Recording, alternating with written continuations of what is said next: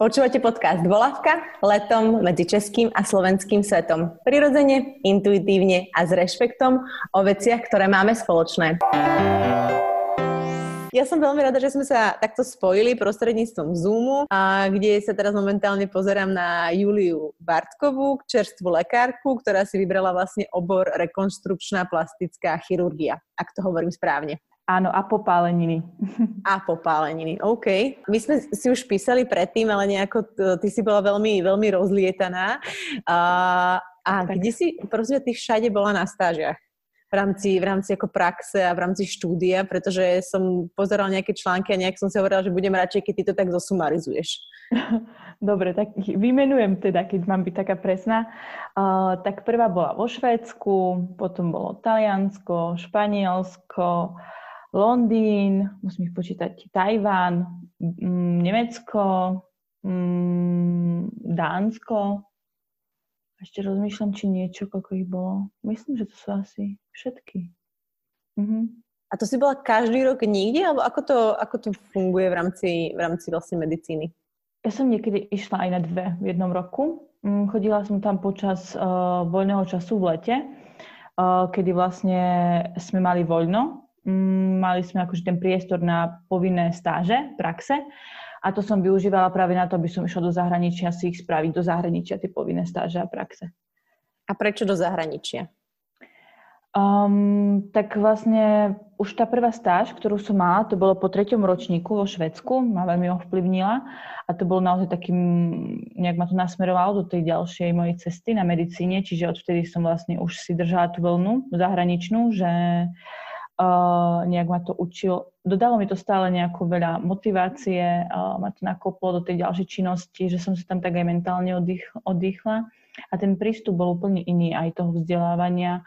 Aj je to aj na jazyk dobré, keď človek chce akože nejak precvičovať ten jazyk, aby z toho úplne nevypadol.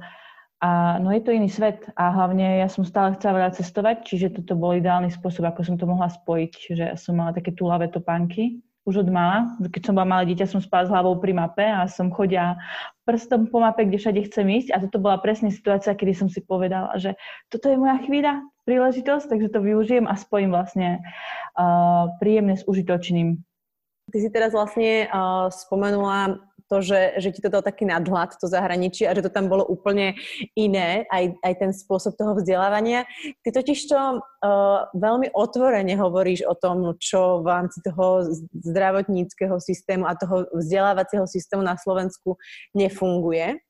A mm-hmm. či už cez svoje sociálne siete, alebo či, či už cez nejaké rozhovory. Kedy, kedy si prišla do toho štádia, že tak ja chcem o tom hovoriť, chcem o tom hovoriť verejne, chcem o tom povedať denníku N a, a tak, kedy, kedy prišiel ten zlom? Ono to prišlo tak postupne, vlastne tým, že som chodila stále čím viac a viac do zahraničia a mala som tu možnosť porovnávať, tak som si začala naozaj uvedomovať, že aký je ten rozdiel v tých západných krajinách, je to v rámci Európy a ten rozdiel v zdravotnom systéme a v medicíne je rozdielný úplne, že ho len tá krajina Rakúsko, čo je vedľa od nás, má už, akože ten rozdiel je obrovský. Čiže mi to bolo aj dosť ľúto, lebo vlastne mám veľkú časť rodiny na Slovensku a chcem, aby bolo o nich dobre postarané. Tiež mi to bolo ľúto z hľadiska toho, um, z hľadiska zdravotníkov, um, že a v akých podmienkach sú, ako sú preťažovaní, ako to veľa ľudí nevidí a že naozaj bolo veľa stiažností na tých zdravotníkov a málo kto sa ich kedy zastal, že tých zdra- málo kto sa pýtal tých zdravotníkov, že čo sa im na tom nepáči, že stále boli nejakým spôsobom odsudzovaní um, alebo nedocenení že ako keby si ľudia neuvedomovali, že hm, keď chcú mať dobre postarané o vlastné zdravie, tak musí byť postarané vlastne aj o tých zdravotníkov, aby oni mali dobré podmienky na to, aby sa oni mohli kvalitne starať o iných ľudí. Lebo nedá sa to niekedy v niektorých podmienkach, ktoré sú im zabezpečované. A myslím si, že to, aby sa menili veci, treba o nich rozprávať. A vlastne tým, že o mne nejakým spôsobom začali zaujímať viac média, hm, že som začala byť aj, bola som aktívna na tých sociálnych sieťach, vyhrala som nejaké súťaže, chodila som, hm, dostala som ocenenia, chodila som prednášať do zahraničia, čiže si ma začalo všímať stále viac a viac ľudí. Čiže začali ma vlastne, nejaké prvé rozhovory som mala, keď som vyhrala švočku, to je vlastne vedecká výskumná súťaž v Bratislave, kde som vyhrala so svojou výskumnou prácou prvé miesto a vtedy ma vlastne oslovili na prvý rozhovor, to bolo z nejakého vedeckého časopisu, no a vtedy sa to spustilo, že potom to už akože som už išla na tej vlne, stále som niečo robila, nejaké veci navyše a ľudia si to stále nejako všimli. Potom napríklad denník N ma oslovil, keď som vyhrala uh, cenu rektora, um, tak ma oslovili na rozhovor a um, napríklad nebolo to ani v nejakom pláne, aby sme rozprávali o tom zdravotníctve. Ja som si myslela, že sa ma budú možno pýtať viac na čo som sa venovala pomoci ľuďom bezdomová, alebo že sa ma budú pýtať na nejaké iné veci. Um, ale keď uh, vlastne sme sa rozprávali, tak uh, vyšlo vtedy najavo vlastne to, že čo sa stalo. Ja som už mala vtedy po prvých pracovných pohovoroch Um, a tiež aj tá pani redaktorka z denníka N začala rozhovor s tým, že či už mám pobalené kufre. To bola aj prvá otázka, to si pamätám doteraz. Že som išla na ten rozhovor s takou malou dušičkou, že denník N, že taká zodpovednosť, že to využijem, po, poviem o ľuďoch bez domova, ako treba dobrovoľníčiť a všetko. A, no a vlastne, ja že nie, ja som bola úplne v šoku, že a vtedy som mi vlastne povedala, že no, že ja som si chcela nájsť prácu na Slovensku, že som sa o to snažila, ale že tie možnosti tam nie sú a že sa budem musieť odsťahovať, ale nie preto, že to bola moja prvá voľba, uh, že som mala nejaké plány um, ďalej pracovné na Slovensku, ale že jednoducho, že naráža kosa na kameň. No a potom to už vlastne, vlastne išlo ruka v ruke, tak som o tom hovorila a tá reakcia potom po tom rozhovore v denníku N, tak to bolo, že wow, že chodili mi veľmi veľa správ, ľudia na to reagovali, uh, mal som veľmi veľkú podporu aj zo strany školy, čo ma prekvapilo, že mi napísalo aj veľmi veľa uh, našich pedagógov, uh, ozvali sa mi aj docenti, aj nejakí, aj um, ľudia, ktorí pracovali akože vo fachu a naozaj, že s tým súhlasili, že presne takto to je. Potom písali mi ľudia, ktorým sa stali, stalo to isté, že mali rovnakú skúsenosť, že taktiež sa nemohli uplatiť na Slovensku, aj keď chceli. Um, čiže videla som, že to má zmysel rozprávať o tých veciach, že sa to akože stretáva s tou odozvou a že to ľudia počúvajú. A, a potom to už išlo. Keď prišli nejaké ďalšie um, pozvania na rozhovor, tak som ich prijala a stále som sa to snažila využiť na tú osvetu, o tej dobrovoľníckej činnosti, o tom, aby chodili študenti viacej do zahraničia, lebo mne to úplne otvorilo oči.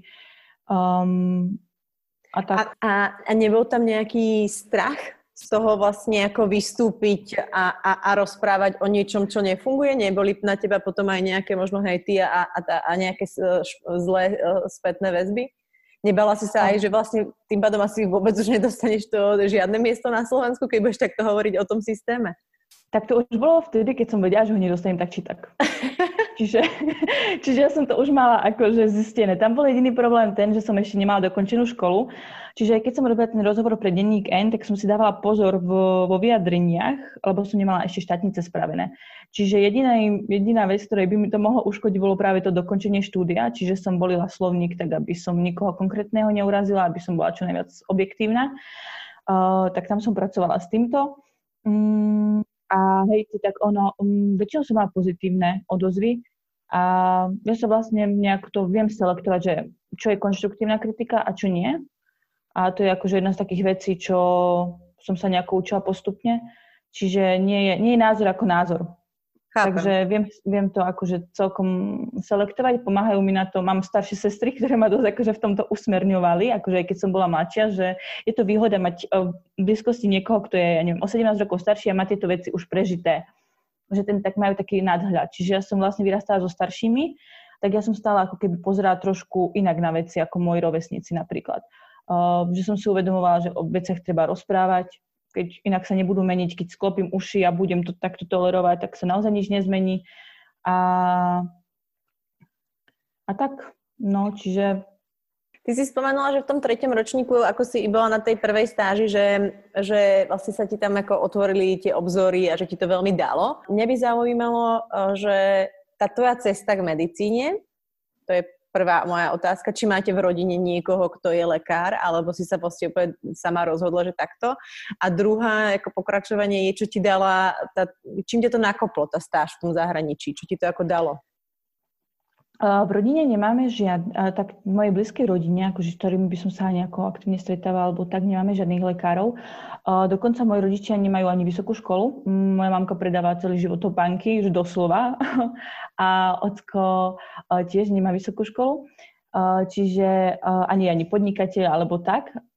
Čiže a zvyšok rodiny boli skôr nejako ekonomicky ladené. Moje sestry, keď študovali vysoké školy, tak oni boli, študovali ekonómiu, jedna študovala učiteľstvo, manažment, úplne akože iný smer. A nemáme nejakých lekárov. Akože u nás bol taký skôr rodinný trend s tým ekonomickým smerom, čiže na mňa akože boli tiež nejaké očakávania, že pôjdem tiež možno tým ekonomickým smerom. Ja som chcela ísť nejakým tým umeleckým smerom, to sa nesretlo s pochopením a nebola som v tom taká sebavedomá, aby vtedy v tom období, aby som si za tým stala. No a keďže to je takéto typické, že človek sa nejako dobre učí alebo tak, takže akože rozmýšľa nad tou medicínou. A u mňa bol akože dôvod aj to, že uh, jedným z dôvodov, uh, že ja som chcela písať a veľmi veľa spisovateľov malo skončenú medicínu, tak ja som si povedala, že, oh, že prečo aj ja by som nemohla na to ísť. Že mám rada ľudí, budem počúvať ich príbehy, nejako im pomôžem a nájdem si nejakú takú cestu, že idem na, idem na medicínu a uvidím, že ako to bude. A, no a vlastne tie prvé roky sa mi vlastne ani vôbec nepačili. Googlila som si iné školy, že kam by som išla, tie prvé tri roky tak dala som si sama taký vlastný limit, že v treťom ročníku sa rozhodnem, že či teda odchádzam zo školy alebo nie, mm, lebo nebola som nejako spokojná, že veľmi mi nesedel ten teoretický spôsob výučby a tie prvé roky sú dosť o teórii. Uh, sú tam také predmety, ktoré treba naozaj nad nimi sedieť, nad knihami. Ja som akože bola stále viacej praktický typ, že rada som bola v nejakom kontakte s ľuďmi, rada som veci robila. Um, a No a v tom treťom ročníku sme už začali mať tie predmety trošku viac zaujímavejšie, už tam bola patofyziológia a tak, kde už vlastne to nebolo iba to memorovanie, ale už bolo, si trebalo veci prepájať. Začali sme chodiť do nemocnice, začali sme mať prvú prax, uh, tak začala tá práca s pacientmi a to bolo to, čo sa mi začalo páčiť. Naozaj som sa už tom začala pomaly vidieť a potom vlastne to už úplne rozhodlo tá stáž vo Švedsku, kde som sa, to bola akože pre mňa láska na prvý pohľad, uh, zalúbila do rekonštrukčnej chirurgie, a vtedy som tu mala jasno, že som sa už definitívne rozhodla, že toto chcem robiť. A potom tá cesta už bola jasná. Oni akože ma tam nejako nasmerovali, inšpirovala som sa dosť tým západným systémom. Tam mi vraveli vlastne o tom, aké je dôležité robiť výskum, keď chcem akože robiť nejakú medicínu konkurencie schopnú západným krajinám, ako je dôležité prepájať kliniku a výskum, Čiže ja som sa stále viac porovnávala s ľuďmi alebo so študentmi medicíny, alebo s lekármi, alebo s nejakými ľuďmi skôr zo západu. Že ja som nemala veľmi tendenciu sa porovnávať nejak so spolužiakmi alebo s ľuďmi okolo mňa. Skôr som mala nejaké také ciele, ktoré boli nejako ďaleko, ďaleko popredí a to ma dostale motivovalo a ťahalo dopredu, že som si stále pozerala, že ako sa robí tá medicína alebo štúdium, ako prebieha skôr v zahraničí a sama som si podľa toho akože nejako začala určovať tú cestu, tie zvyšné tri roky. Začala som robiť výskum a venovať sa tomu dobrovoľníčeniu, lebo som vlastne našla tie možnosti nejaké, aké sú. A, a tak, čiže vlastne to už potom určilo celý ten môj smer, že mi to dalo taký drive, že som videla, že sa veci dajú robiť inak, že to nie je tak, ako uh, do nás častokrát hustili. Um, ako je tá výučba postavená vo východnej Európe, eh, častokrát, že to memorovanie, učiť sa, učiť sa, učiť sa, a, ale že to naozaj o tej praxi a prepájaní si veci a byť aktívny o tom mm, internacionálnom networkingu, uh, o tých známostiach, čo si vytvoríš v tom danom odbore, čo ťa zaujíma, že je to oveľa viac také uh, zaujímavejšie. A to bolo pre mňa, mne si viac páči taká, ten, ten taký dynamický prístup k tomu ako bolo len sedenie nad knihami. Samozrejme, treba mať nejaký ten background vedomostný, ale zahraniční študenti napríklad vo Škandinávii sa neučili to, ako my nemuseli. Oni akože boli podporovaní k tomu, aby robili výskum, aby pracovali v š- popri štúdiu, aby mali prax. A to ma tiež motivovalo, preto som si vlastne našla hneď moju prvú prácu v nemocnici, keď som sa vrátila zo Švedska, hneď som začala robiť švočku, začala som robiť dobrovoľničenie, čiže ja som sa úplne tam nakopla akože robila som nejaké predtým, aj predtým projekty, ako som tam išla. Bola som aktívna, čo sú spolky medikov, bola som v Senáte, bola som, hrala som volibalovú ligu za školu a také tie bežné veci, čo ja som to mala v sebe od mala, že som bola veľmi aktívna, že som stále robila veľa veci. Ale mm, takže by som akože cieľene nejako strategicky si začala budovať životopis v tom danom odbore, ktorému sa chcem venovať, tak to začalo práve od toho Švédska. A ak by si to teraz um porovnala tie, tie najväčšie rozdiely v tom systéme. Teraz sa bavíme o štúdiu medicíny uh, u nás uh, na Slovensku a v zahraničí, tak kde vidíš tie najväčšie, najväčšie rozdiely? Uh, tak myslím, že oni sú viac oveľa zameraní na prax. Uh, že my, my napríklad častokrát sme nemali v škole takú prax, kde bolo nám to umožnené, nie preto, že tí lekári by nás nechceli učiť, ale kvôli tomu, že mali veľmi veľký nával počet študentov, ktoré bolo ťažké nejako umiestniť. Keď im tam prišlo, neviem, 24 študentov, tak je ťažké s nimi nejako pracovať.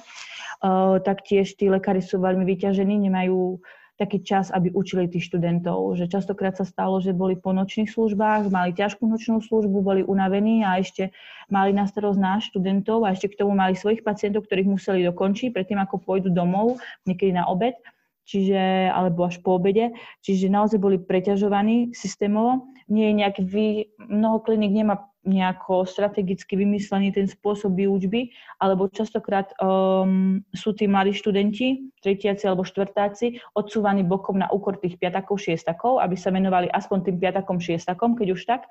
Ale v zahraničí sa už venujú uh, strategicky nejakým spôsobom už aj tým mladším ročníkom. Že napríklad, keď som bola v Dánsku, v tom šiestom ročníku, tak tam, keď prišli študenti k nám, tak prišli traja Um, boli tam na tých, napríklad prišli na plastiku na dva týždne a naozaj tí traja mali plnohodnotnú výučbu. A nebolo ich tam viac, aby, aby, im, aby mali naozaj kvalitnú výučbu a naozaj sa im venovalo. Uh, učili ich píchať lokálnu anestézu priamo na pacientoch, prax tretiaci, u nás tretiakom by toto nedovolili, lebo sú to len tretiaci ešte. Um, mohli, nechali ich zašiť niečo, aspoň pár stehov, aby si vyskúšali, lebo každý medic vie, aký je to pocit, keď prvýkrát ide, že dá si ho len ten jeden steh. Akože to sú také malé kročiky, ale sú veľmi dôležité pre toho študenta medicíny. Mm, potom neustále niečo vysvetľovali, uh, rozprávali sa s nimi o tej spätnej väzbe, trávili tam tí študenti s nimi celý deň na tej klinike. A to bol ten rozdiel, že neodsúvajú tých študentov bokom, ale berú ich ako budúcich kolegov, správajú sa k ním naozaj úctivo a k nám častokrát boli ľudia aj neúctiví, ale naozaj takým nepríjemným spôsobom, že nielen ako k budúcim kolegom, ale akože ako k ľuďom. Častokrát sa nám stalo, že po nás buď niekto kričal, alebo bol až priam používali také slova, že um, veľmi nevhodné, nepatrili mhm. podľa mňa častokrát na akademickú pôdu, ale samozrejme bolo tam veľa doktorov, ktorí nás učili, ktorí sa nám venovali, uh, tiež mnohí nám sú veľmi dobrí odborníci, mali nám čo odovzdať a mnohí by nás chceli naučiť viac, len na to nemali nejak vyčlenený čas. Alebo mm, celé je to nejaké také zvláštne častokrát. A potom tiež aj to memorovanie, že chcú od nás veľmi veľa teoretických vedomostí a niektoré nie sú také podstatné a je to potom na úkor toho, že sa stalo, keď niekto musel povedať nejakú podstatnú vec veľmi rýchlo, tak si to nevedel vyselektovať pri tom množstve, ktoré od nás chceli v tých akože ne, nemali sme vždy nejaké kvalitné skripta, ktoré by bol naozaj iba akože ten základ. Mm, Mňa teda, za... dostanú. Mňa teda zaujalo a teda až, až trochu šokovalo, ja som si totiž počúvala ten teraz tvoj posledný uh, rozhovor stream uh, so Zuzkou Hanzelovou a, a že vlastne niektorí tí medici akoby odídu alebo vychádzajú z tej školy a, a neskúsili si ani šiť alebo niečo také, že, že, že, ich ako ne, že ich nepustili k tým praktickým veciam. Áno, no, je to pravda, stáva sa to. Čiže mm, deje sa aj toto a je to naozaj také trošku demotivujúce, že... To demotivujúce na druhej strane a pre mňa úplne strašidelné na tej strane toho pacienta. Že vlastne to ten človek ani neskúsil, vieš? Tak ale tak zase ono nie každý ide operovať, hej, mnoho idú na tie internistické smery, kde ani nemusia šiť, alebo tak, hej, že už keď niekto vie počas školy, že, chce, že má nejaké chirurgické ambície, tak už sám sa nejako možno začne pretláčať na tie operačky, ale nemalo by to tak byť, malo by to byť podľa mňa paušálne, že by každý akože končil medicínu s tým, že vie aspoň nejaký ten základ, aj práve aj to šitie, čo je taká vec. A No. A ešte ty si, ty si začala dobrovoľničiť a, a vybrala si si teda uh, prácu s ľuďmi bez domova v Depali. Depal, čo to povie? Depol, myslím. Depol, Depol.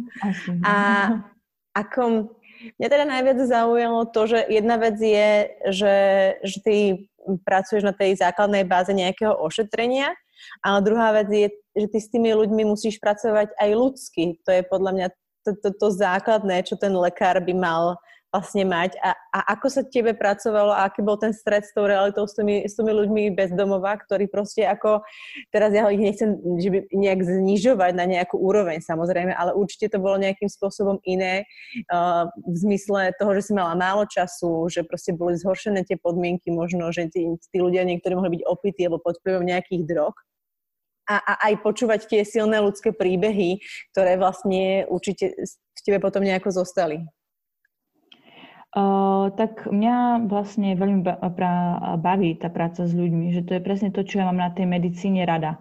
Že v čom som sa našla. Že či sú to marginalizované skupiny, alebo či sú to nejakí úplne úžasní spolupracujúci klienti, že ja v tom nejaký nevidím rozdiel, že je tam ten človek um, a nejaká tá interakcia je pre mňa dôležitá. A aké to bolo, no tak e, naučilo ma to nejakým spôsobom si zachovať chladnú hlavu v rôznych situáciách, aj keď možno niekedy mohli byť nejakí agresívnejší, alebo ľudia sú rôzni. A tá práca s ľuďmi je taká, no, že nikdy nevieš, aký ten človek, čo sedí pred tebou, že musíš vlastne sa prispôsobať, individualizovať to potrebám toho človeka, čo je pred tebou. A, ale zase oni boli častokrát aj veľmi vtipní, tí ľudia bezdomová, že mali veľmi taký uh, uh, veselý humor, lebo vlastne keď už nemáš nič, tak čo ti ostane, tak sa aspoň zasmeješ. Ale mm, ja som sa aj s nimi častokrát veľmi dobre cítila a porozprávala. Aj keď som ich stretla na ulici, akože mimo ošetrovne, tak som sa stále potešila. Pristavili sa pri mne, porozprávali sme sa, alebo keď som čakala v meste na autobus, tak a stal tam náhodou nejaký akože pán, ktorého som poznala, že bol človek bezdomová zo šetrovne, pristavil sa pri mne, porozprávali sme sa, aký mal deň a mne sa to páčilo, že akože aj na tej ulici vlastne stále si niekoho poznala, že tie častokrát sa mi aj stalo, že mňa ľudia pozerali, že som bola tak, že som stála pri takej skupine bezdomovcov na ulici, som sa s nimi rozprávala, hej, lebo som ich poznala zo šetrovne, ale mne sa to páči, že ja mne, ako tá, tá rôznorodosť ľudí, že mne to vyhovuje, mne akože, keď som, keby, keby som mala teraz pracovať iba stále s nejakými uhladenými, čistými ľuďmi, úžasnými uh, pacientmi, tak um, nestačilo by mi to nejako, že mne sa páči tá rôznorodosť. Určite tá rôznorodosť je aj v klasickej nemocnici, kde príde človek, ktorý, ktorý má ako svoje poistenie a kartičku poistenca, čo ľudia bez domova vlastne majú nárok len na to základné ošetrenie.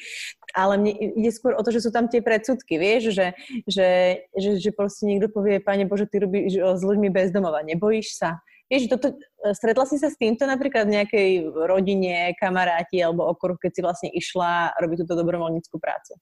Uh, áno, bolo to tak. Ja som vlastne tajila pred rodičmi dosť dlho, že pracujem s ľuďmi bez domova. Prvé mesiace som im to nehovorila, um, lebo práve takéto boli predsudky a báli. Viem, že by sa o mňa báli, lebo to je vlastne to taká prvá reakcia tých ľudí, že sa zľaknú. Že ty dievča bude sa starať o ľudí bez domova, že čo tam ty s nimi budeš robiť a čo keď ťa napadnú, budú pod vplyvom, to sú vlastne nízkoprahové centra, tá ošetrovňa, čiže tam tí ľudia sú tam pod vplyvom drog, pod vplyvom alkoholu, môžu tam prísť takto, čiže môžu prísť v rôznom stave. Mm, mne to samej tiež napadlo, ale tým, že som sa dala na tú cestu medicíny a už som bola rozhodnutá, teda v tom štvrtom ročníku, keď som tam už bola, že je to naozaj to, čo chcem robiť a čomu sa chcem venovať.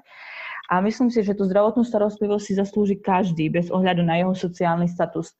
Čiže ja som to brala tak, že to patrí vlastne k mojej práci alebo k tej ceste, ktorú som si vybrala a ktorej sa chcem dlhodobo venovať. Čiže skôr či neskôr som to brala, že by to prišlo a že sa to aspoň, čím skôr si na to zvyknem, tým lepšie. A veľa napríklad sociálnych pracovníkov, ktorí pracujú s ľuďmi bez domova, oni majú aj na to workshopy na to, ako zvládať o, ľudí pod o, agresívnych ľudí alebo tak. Čiže, ale tak ono to bolo na tom pekné, mm, že oni navzájom tiež akože sa ukľudňovali dosky, tam boli viacerí, že ne, nemala som taký pocit, že teraz som na nich sama, alebo že ma môžu napadnúť, alebo tak, že tým, že boli tam akože jasne stanovené pravidlá v tej ošetrovni, ak ich porušili, oni potom tam mali zákaz, nejakú dobu tam nemohli potom prísť. Čiže oni sami vo vlastnom záujme sa to snažili neporušovať. A už, ak už, aj keď nastala nejaká vyhrotená situácia, tak ešte aj tých kamaráti, ktorí tam s nimi boli, im dohovorili, že upokoj sa, nestojí ti to za to, aby si tu potom nechodil, alebo tak, že kde sa potom umieš, kde sa budeš, kde si prieš po veci, Takže oni, oni ich akože vlastne spacifikovali, že necítila som sa nejako priamo ohrozenie. Pretože tá spoločnosť uh, má určitú potrebu uh, určovať hodnotu toho, toho ako života toho človeka, vieš? Ja mám ten pocit, že kto je hodný toho ošetrenia a, a, a, a vlastne týmto smerom sa to aj uberá. Občas uh, je mi z toho až tak smutno, pretože, pretože vlastne padne človek na ulici, zakopne, to sa stalo mne a môjmu mužovi, keď sme boli v Bratislave, keď sme ešte žili v Bratislave a chodili sme uh, behávať, tak sme bežali a pred nami proste zakopol pán bezdomovec, uh, neviem, držal pivo v ruke niečo zakopol a úplne si brutálne rozrazil nos a tí ľudia ho prekračovali na tej ulici. Takže toto bolo pre mňa akože, a tam som si vlastne v podstate úplne reálne naživo uvedomila, že my že čo sme my za bohov, keď tak mám povedať, aby sme my určovali, komu sa ako má poskytnúť zdravotná starostlivosť, kto ako, koho, má, koho život máme zachraňovať a koho nie. Pretože my sme vlastne bežali, my sme to videli pred sebou a teraz sme videli tých ľudí, ktorí obchádzali a nikto sa nezastavil. Oni ho obišli úplne takto obklukov, teda my sme sa zastavili, nemali sme telefón, pretože my sme iba tak vybehli, takže sme vlastne nemohli zavolať ani záchranku. Takže sme tam nejakých ľudí riešili, či by proste mohli zavolať záchranku, snažili sme sa ho nejak postaviť, či je v pohode, či a tak, a, ale vlastne to, toto bol taký nejaký jeden z mojich prvých stretov s realitou, uh, kedy som akoby narazila na to, že vidím to denodenne na tých uliciach, že, že tí ľudia sú pre nás neviditeľní že vieš, že, že proste ich obchádzame, ale ako aj vlastne sú to ľudia takisto ako my a, a zaslúžia si tú zdravotnú starostlivosť. A toto bolo pre mňa len taká, taký stres realitou. No, tak ľudia podľa mňa vo všeobecnosti si veľmi radi vyberajú, že komu pomáhať že kto je hodný pomoci, ako keby. Že už aj keď niekomu pomáhajú, keď sa rozprávame s ľuďmi, tak oni povedia, že pomáhajú, ja neviem, onkologickým deťom napríklad. Lebo to, sú podľa, to je podľa nich skupina ľudí, ktorá za to nemôže. To je pravda, nemôžu za to. Ale ľudí bez domova vnímajú tak, že si za to môžu sami. Že je to akože úplne nejaké, že to sú ľudia, ktorí berú drogy, ktorí pijú a ktorí si za to môžu sami a mali sa lepšie vysporiadať so svojou závislosťou. Hej. Takže to sú také tie najčastejšie argumenty, čo ale veľa ľudí za, nevidí, čo je za tým. Ja sama, keď som začala s nimi pracovať, um, som si odborovala veľmi veľa predsudkov. Že tiež som tam nešla úplne ako o, matka Teresa, ale tiež človek má nejaký názor. Ale tým, že s nimi začne pracovať, začne uh, ich počúvať, ich príbehy, uh, nejak s nimi tráviť čas, tak sa začne na to pozerať úplne inak. A vidí tú rôznorodosť tých ľudí naozaj, aké majú každý mal úplne iný príbeh a niektorí boli tak silné, že som bola z toho, som sa až hambila za to, že ako ich ľudia častokrát odsudzujú. Čiže je to naozaj taký ten komplexný uh, problém nejakej spoločnosti a aby sa o tom, je dôležité, aby sa o tom rozprávalo a šírila, šírila sa o tom osveta. A možno aj viac sa rozprávali aj tie príbehy tých ľudí, kto má aký príbeh.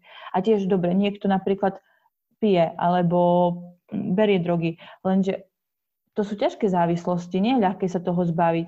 Častokrát s tým bojujú aj ľudia, ktorí majú lepšie podmienky ako ľudia na, ako ľudia na ulici. Uh, niekto napríklad chce presať iba fajčiť a koľko mu to trvá, hej? Nevie sa zbaviť toho zlozvyku.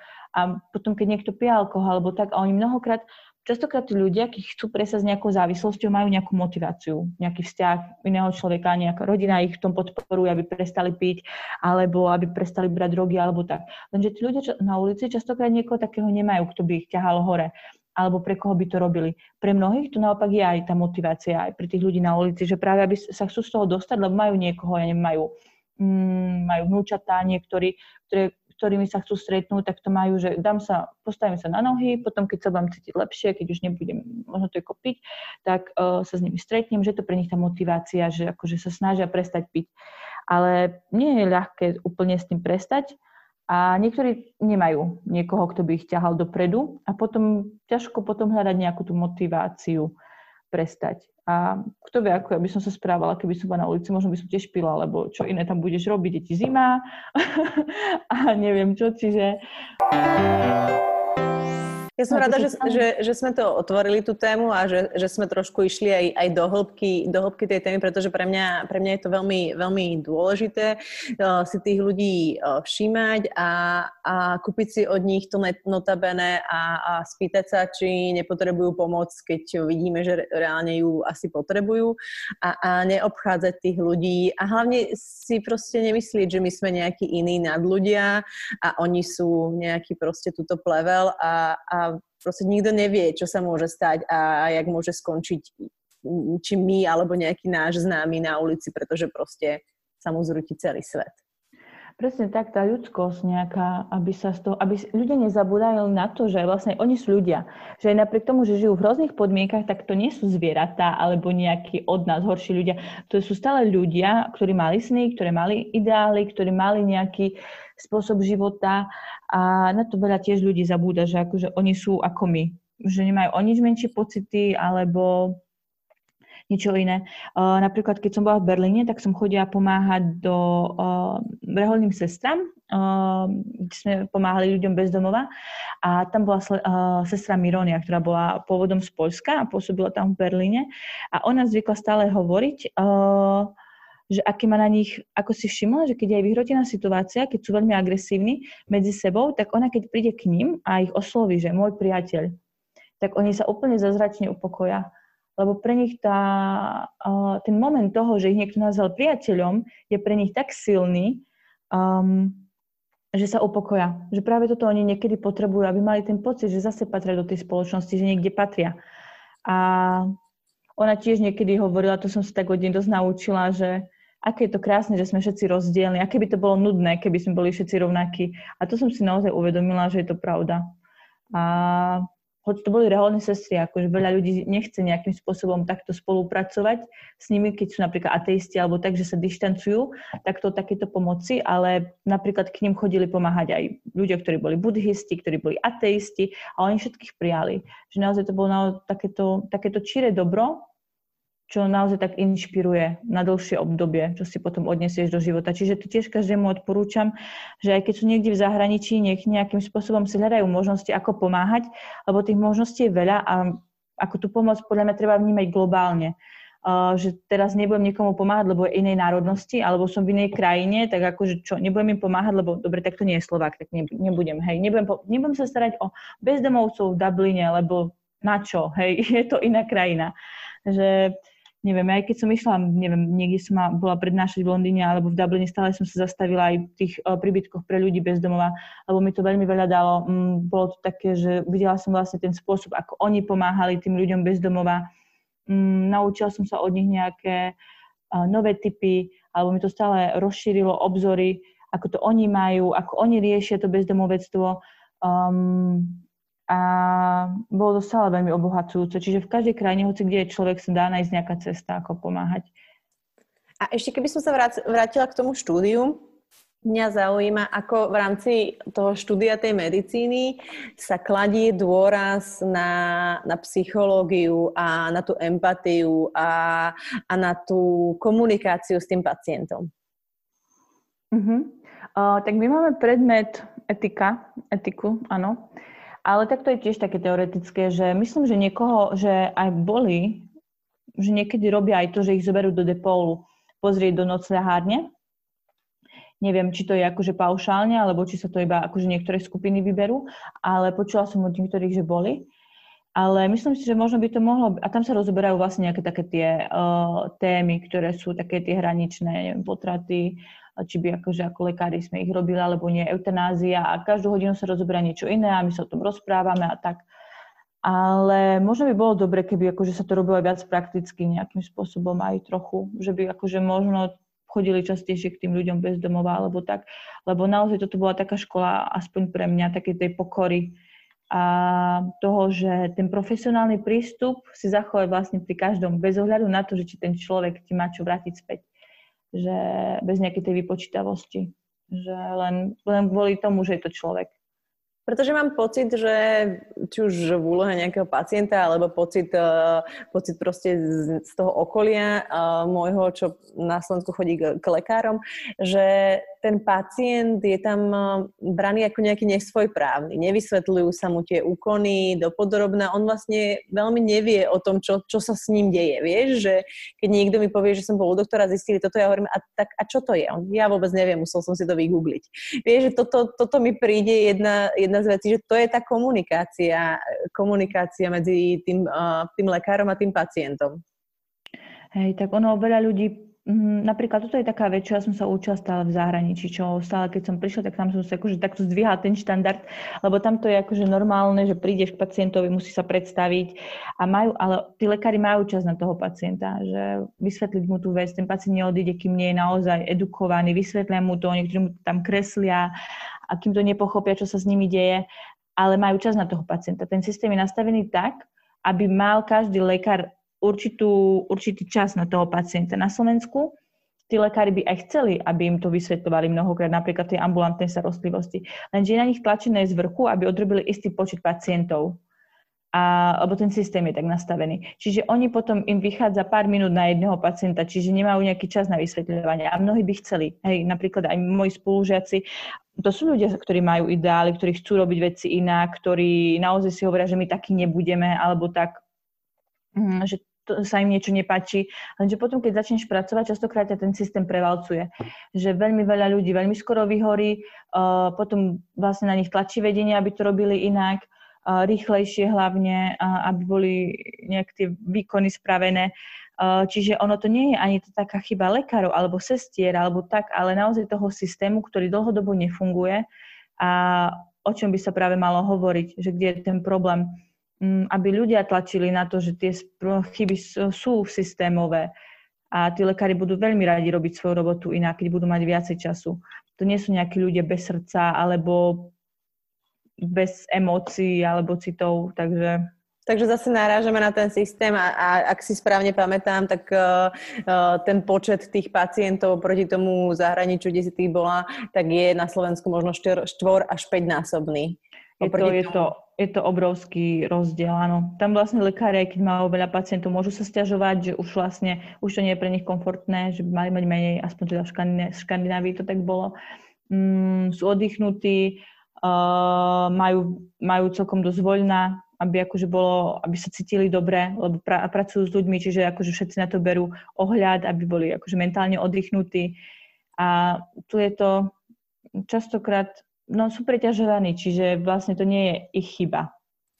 A kam, a kam si myslíš, že je, jedna vec je, že sa o tom rozprávame a, a ty si o tom rozprávala aj v rôznych iných podcastoch, novinách a tak, ale myslíš, že to stačí sa takto o tom rozprávať, alebo kde, kde sa urobí tá faktická zmena toho, toho no, systému? No, politika.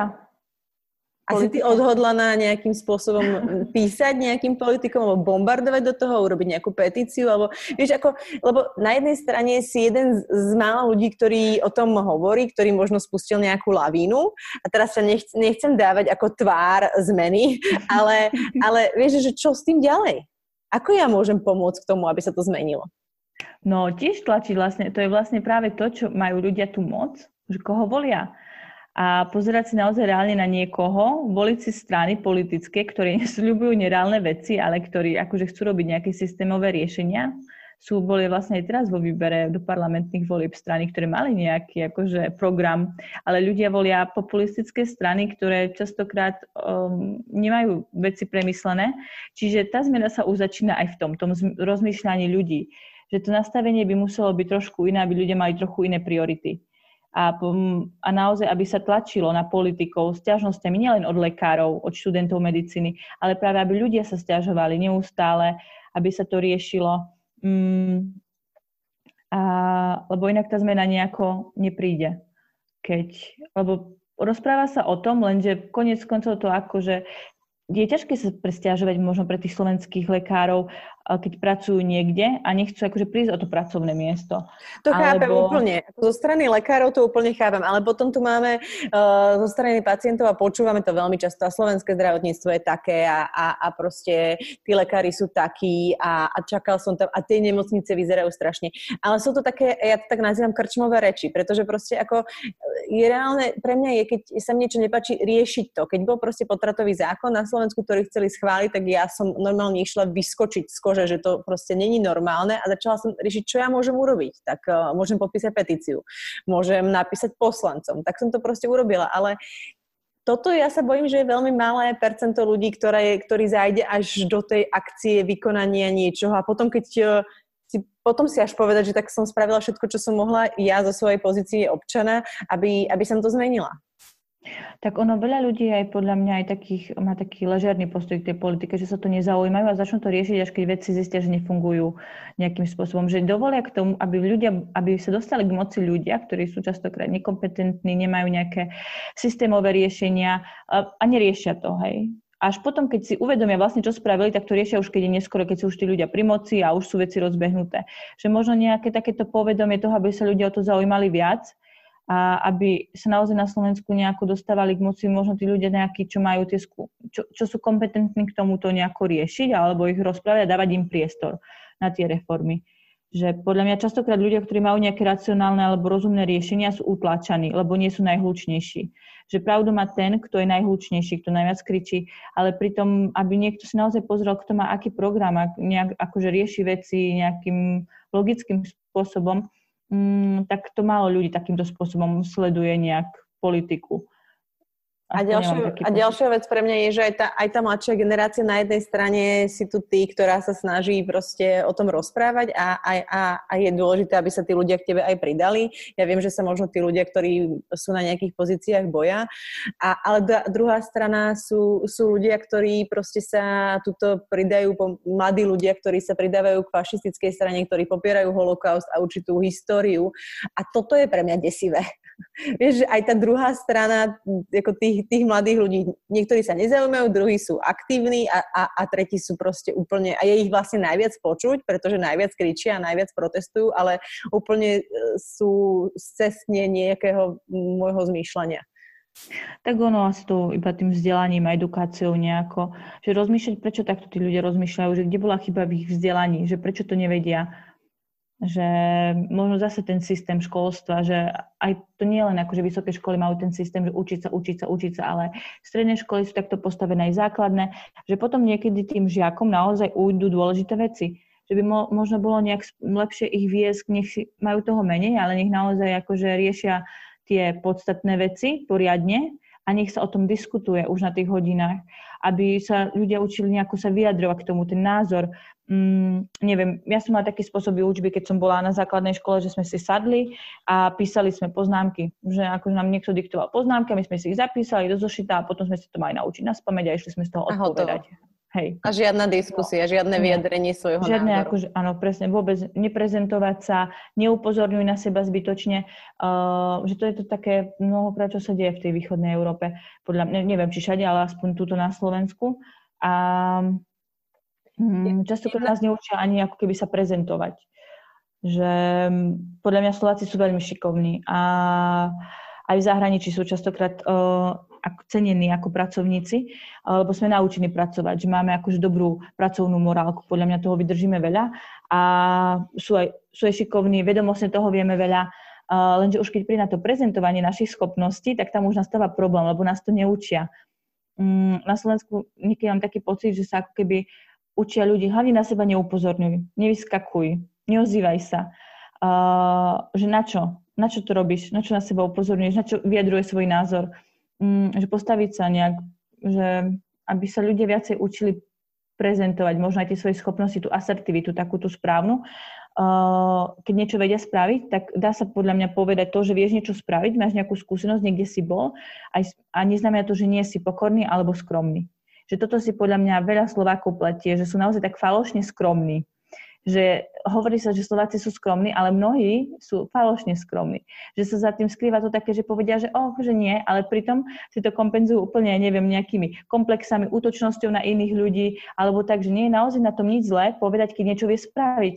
Že napríklad ho len to som sa naučila napríklad v Dánsku, bola som z toho prekvapená. Že na Slovensku ma veľakrát často udupávali, že nerozprávaj o tom, čo robíš, kde si bola, že si bola niekde v zahraničí prezentovať, alebo hm, hlavne nič nehovor, neozývaj sa. Mm, a potom, keď som prišla do Dánska, vlastne tá istá osoba, tak oni boli úplne z toho hotoví, že prečo ja sa viacej neprezentujem, prečo nie som asertívnejšia, že prečo na seba neupozorňujem, že prečo skrývam svoje schopnosti dokonca, že toho veľmi veľa viem, že som talentovaná, že keď ma porovnávali aj s ich dánskymi študentmi, že úplne, že sa rýchlo učím, že mám talent a že prečo sa viac neprezentujem. Že, a tá istá osoba a úplná iná reakcia dvoch krajín, že a ja, že ale že tak ma učia, že na Slovensku, keď akože nejakým spôsobom sa, napríklad keby sa teda niekto na operačku opýtal ako študenta, že či to vie spraviť, samozrejme nie všetci sú tam takí aj, ktorí ťa podporia, ale niektorí keby si povedal, že áno, viem to zašiť, tak by ťa úplne dal dole, že ako si môžeš dovoliť toto povedať, nech by ťa vyskúšal, či to vie spraviť, stačí, aby mala chyba, už by ťa zničil na tom, lebo si bol akože trošku, si sa postavil sám za seba, že si povedal, že to vieš urobiť. A v Dánsku to bolo úplne rozdielne, že vieš čo spraviť, či lasie, že áno. A oni čakali akože rovnú, rovnú odpoveď, že poviem áno, dali mi, akože mala som nástroje v ruke a spravila som to. A ešte ma podporovali. A, a to, to je akože a toto všetko ťa vlastne aj formovalo, ako, ako ťa tak teraz počúvam do toho, pretože ty si bola ako v rámci, dobre, jedna vec je systémová a, a nejaká, ako to tam funguje ku, ku medikovi, či si muž alebo žena a druhá, druhá vec je, že ty si bola ale aj veľmi v rámci tej čo som ja pochopila, eh, toho štúdia podceňovaná aj ako žena, ktorá si vybrala, vybrala chirurgiu. A, a toto je pre mňa úplne ako nepredstaviteľné, že si za svoje pohlavie proste ako menej cena v obore, ktorý chceš robiť. No a to nie len ja, ale tak, že všeobecne sa s týmto stýkame, s takýmto názorom, že veľmi veľa dievčat si toto musí vypočuť, že častokrát nejaké také poznámočky, a, ktoré sa javia nevinné, ale sú dosť časté a skrýva sa za tým naozaj veľmi hlboký predsudok. A, a tak oni okrem toho, akože tej, toho problému, toho pohľavia dajú akože pocítiť aj iné veci, hej, že napríklad keď zistia si, či si z lekárskej rodiny, či nie si, aké máš postavenie, keď zistia, že nemáš, dajú ti aj to pocítiť. Mne napríklad akože to dávali dosť jasne pocítiť niektorí starší lekári, že nemám šancu kvôli tomu práve, že som uh, z rodiny, ktorá nemá nejaké konexie, uh, že je to síce pekné, že sa snažím, ale nemám žiadnu šancu. A vlastne som toto počúvala systematicky niekoľko rokov. A boli to naozaj starší lekári, boli to ľudia, ktorí akože mali aj veľmi akože slovo v tom, kto bude prijatý alebo tak. Ale tak som si povedala, že sa nejako nenechám tým ubiť. Dosť mi v tom pomáhalo práve to aj v zahraničí, že to ma ťahalo stále neustále dopredu, že som videla, že veci môžu fungovať inak. A, a podporovali ma dosť aj ľudia okolo mňa. Takže a koľko, koľko tých medikov koľko tých medikov sa vlastne, alebo medičiek sa nechá ubiť a potom sa vlastne čudujeme a to bola jedna z otázek, prečo, prečo mladí, mladí lekári odchádzajú z toho Slovenska. Tak ak by si to mohla zopakovať, ja viem, že si to hovorila už uh, veľmi často, ale prečo teda nám odchádzate? Uh, tak mnohí aj kvôli tomu, že si nemôžu nájsť uplatnenie práve uh, v tom zamestnaní, kde by chceli, lebo sú tam priťažovaní ľudia, ktorí majú známosti alebo konexie väčšinou rodinné, alebo môže to ísť niekedy, to je otázka peňazí. Sú, to som už aj vravila, že sú aj také neoficiálne niektoré pracoviska cenníky. A ale častokrát je práve o tie konexie, či už cez raditeľstvo, alebo či cez tých prednostov primárov, alebo stačí, že niekto je nejaká dcera nejakého doktora známeho a už to ide ruka v ruke, dohodnú sa a potom vlastne oni nám to aj opakujú tým medikom, ktorí sa snažia a robia veci navyše, tak sa stáva, že akože to povedia aj rovno. Viacerí ľudia mi povedali, moji spolužiaci, že im niekto také niečo povedal na pracovisku, čiže mnohých to odradilo, že tam potom prestali chodiť. Hej. Ja som napríklad zase extrém, že ja keď, ja som veľmi v tomto húževnatá, že niekto, a mne to mohlo hovoriť kopu ľudí, ja som si aj tak robila svoje, že dobre, pohovorte si. Niek, samozrejme, bola som z toho aj ja smutná, alebo tak, lenže s tým, že ja som akože mala trošku iný pohľad na svet, že tam veľká časť mojej rodiny žije v zahraničí uh, a tiež, že som aj veľa cestovala, tak ja som si akože stále vedela tie reči vyselektovať ale nie každý má takú možnosť. A nečudujem sa, že to veľa ľudí ubilo. Niektorí možno nemali ani takúto podporu z domu, že mnoho, tie staršie generácie sú naozaj s tým žité, že tak funguje na Slovensku a možno aj ich rodičia im povedali, no tak keď ti tak povedali, tak nemá šancu, hej, že mm. Nie každý má také podmienky, že niekto by ho psychicky podporoval, alebo takže chod si za svojim. Ja hoci kto mi čo povedal, či to bolo na moje pohľavie, či to bolo na nejaký môj rodinný status, alebo na niečo iné, Mm, tak som stále, keď som to povedala, neviem, sestrám alebo tak, ktoré žijú v zahraničí, tak to akože úplne to zmiatli, že keď som akože nebola si niečím istá, tak som stále mala niekoho, kto mi povedal, ale veď to, čo si, to tak nefunguje všade, ale, ale nie každý má takú možnosť, hej. Preto si myslím, že je aj dobre o tom rozprávať, lebo tí ľudia vidia, hej. Ja som tiež fungovala na tom, keď som bola mladšia, na tom systéme, že som mala nejakú role model a som, akože teraz nehovorím, že ja mám byť role model, ale vo všeobecnosti, že tie príbehy ľudí dokážu, dokážu naozaj inšpirovať. Mm, mňa, to tie, mňa to stále ťahalo nejak dopredu. keď nie som videla, že niekomu sa podarilo niečo, tak mňa to akože veľmi vedelo namotivovať, že aha, že wow, že keď to ten človek dokázal a tiež nemal konexia, alebo čo, že prečo by som nemohla ja. Ja by som sa, Julia, Julia, s tebou dokázala rozprávať ešte ďalšiu, ešte ďalšiu hodinu, ma to veľmi zaujíma a asi pre mňa veľmi inšpirujúci človek a, a držím ti palce v tvojej kariére a aj, a, a aj dúfam, že, že, že v tom, čo rozprávaš, že možno sa to uberie tým správnym smerom a bude to dopadať do uší, ktoré to môžu zmeniť v rámci tých systémových vecí. Ja mám ešte jednu poslednú otázku a tá sa týka či už dnešnej doby, kde sa nachádzame v nejakej pandémii už proste pomaly rok alebo tri roka. A, a, a, a tým pádom e, zistujeme, alebo ja aj zistujeme, pocitujem vo svojom okolí, že tie informácie, ktoré máme, tak e, sú zmetočné. Je ich veľmi veľa, keď si niečo vygooglíš v rámci zdravotníctva, ale aj keď si niečo vygooglíš v rámci všetkých rôznych pojmov, tak eh, dostaneš niekoľko rôznych informácií a človek sa v tom nevyzná a niekedy inklinuje k tým informáciám, ktoré sú najviac kričané niekým, či už nejakými populistami, alebo, sú, alebo si prišli iba nápis nejakého, nadpis nejakého článku. Um, kde ty hľadáš tie dôveryhodné zdroje v zdravotníctve? Kde hľadať tie relevantné informácie a ako sa v nich orientovať, ak by si mohla poradiť? Mm, tak uh, výskumné stránky. To je akože taký zdroj hlavný určite. A potom, keď, uh, a potom možno nejaké tie hlavné stránky ministerstva alebo tak, aby si ľudia naozaj pozreli, na akú stránku klikajú. Uh, to je taký najviac dôveryhodný zdroj. Potom si pozerať, neviem, impact faktor časopisov, ktoré čítajú, keď sú to výskumné časopisy, alebo mať niekoho na tých sociálnych sieťach, ktorý, nejakí novinári, teraz je to veľmi populárne, že mnoho novinárov si vedie tie sociálne siete, takže spracujú práve aj ten anglický materiál pre ľudí, ktorí možno nevedia jazyky uh, a urobia akože nejaký rešerš a potom to spíšu čo najzrozumiteľnejšie. Tak niekoho takéhoto sledovať na tých sociálnych sieťach. Väčšina ľudí už má tie sociálne siete, čiže tam si tiež môžeš veľmi ľahko určovať, koho sleduješ, do akej miery. Mm potom možno nejaké, nejakých novinárov, nemusí to byť nejaký časopis známy, ale nejakého konkrétneho novinára, ktorému veria, alebo nejakú známu osobnosť, ktorá nejakým spôsobom niečo prezentuje. Mm, Ako ty no sleduješ a... v tejto oblasti zdravotníctva na Slovensku novinárov?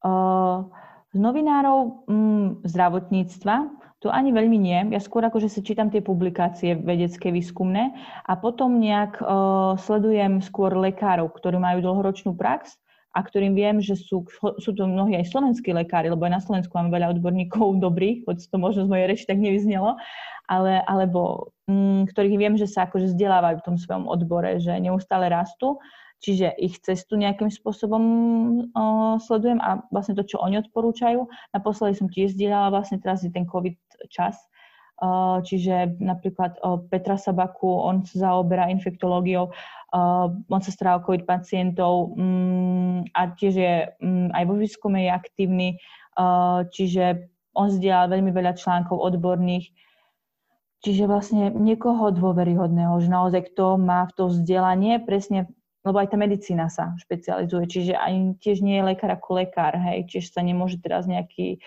mm, nie, keď je pandémia vírusová, tak je najlepšie sledovať niekoho, kto je infektológ, kto je imunológ, kto je epidemiológ a nie, nie úplne, akože teraz nebudeme sledovať, ja neviem, vyjadrenia úplne neurochirurga alebo čoho, akože aj tak je to dôležité, ale prispôsobí to tomu, čo sa deje, čo ma zaujíma, aká téma že nájsť si toho odborníka, špecialistu v tej danej problematike.